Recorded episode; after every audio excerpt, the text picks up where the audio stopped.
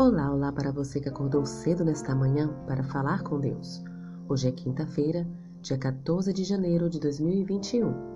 O título da nossa lição de hoje é Agindo como José.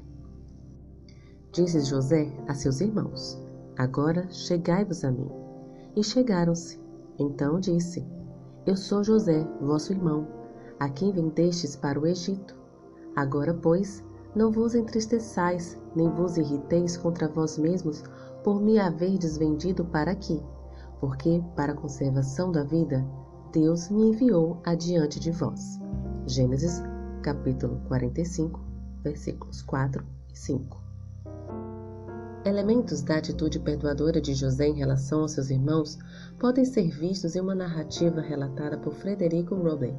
Ele conta que, há alguns anos, em uma onda de antissemitismo, em uma universidade de Nova York, um estudante atacou um colega judeu com tanta violência que imaginou que o tinha matado. Em pânico, o agressor fugiu e, despistando a polícia, viajou para um país distante. Após alguns anos naquele lugar, prosperou e se tornou funcionário de uma empresa de artigos domésticos. Contraiu uma enfermidade séria, e os patrões mandaram chamar um especialista renomado. Qual não foi o susto ao descobrir que esse especialista era aquele judeu a quem ele havia espancado.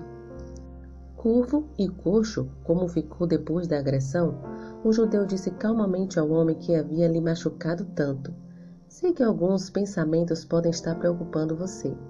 Vou lhe dizer algumas palavras e colocaremos uma pedra no ocorrido. Passei dois anos no hospital. Isso me deu tempo bastante para refletir. Levou-me a tomar a firme resolução de fazer o bem a todos os que, como o Senhor, acho que os judeus não devem ter os direitos e as oportunidades comuns aos demais. Minha deformidade tem sido uma força, um incentivo e não um empecilho intransponível. Não tenho ressentimento contra o Senhor, ao contrário, vou lhe oferecer todos os recursos. As histórias de José e desse judeu moderno nos ensinam várias coisas. Primeiro, a injustiça sofrida não precisa barrar o caminho ao sucesso.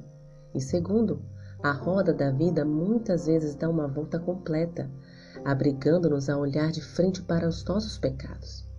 Não se esqueça de que uma das grandes realizações de um homem nobre é a sua boa vontade para perdoar seus maiores inimigos. Que o Senhor te abençoe.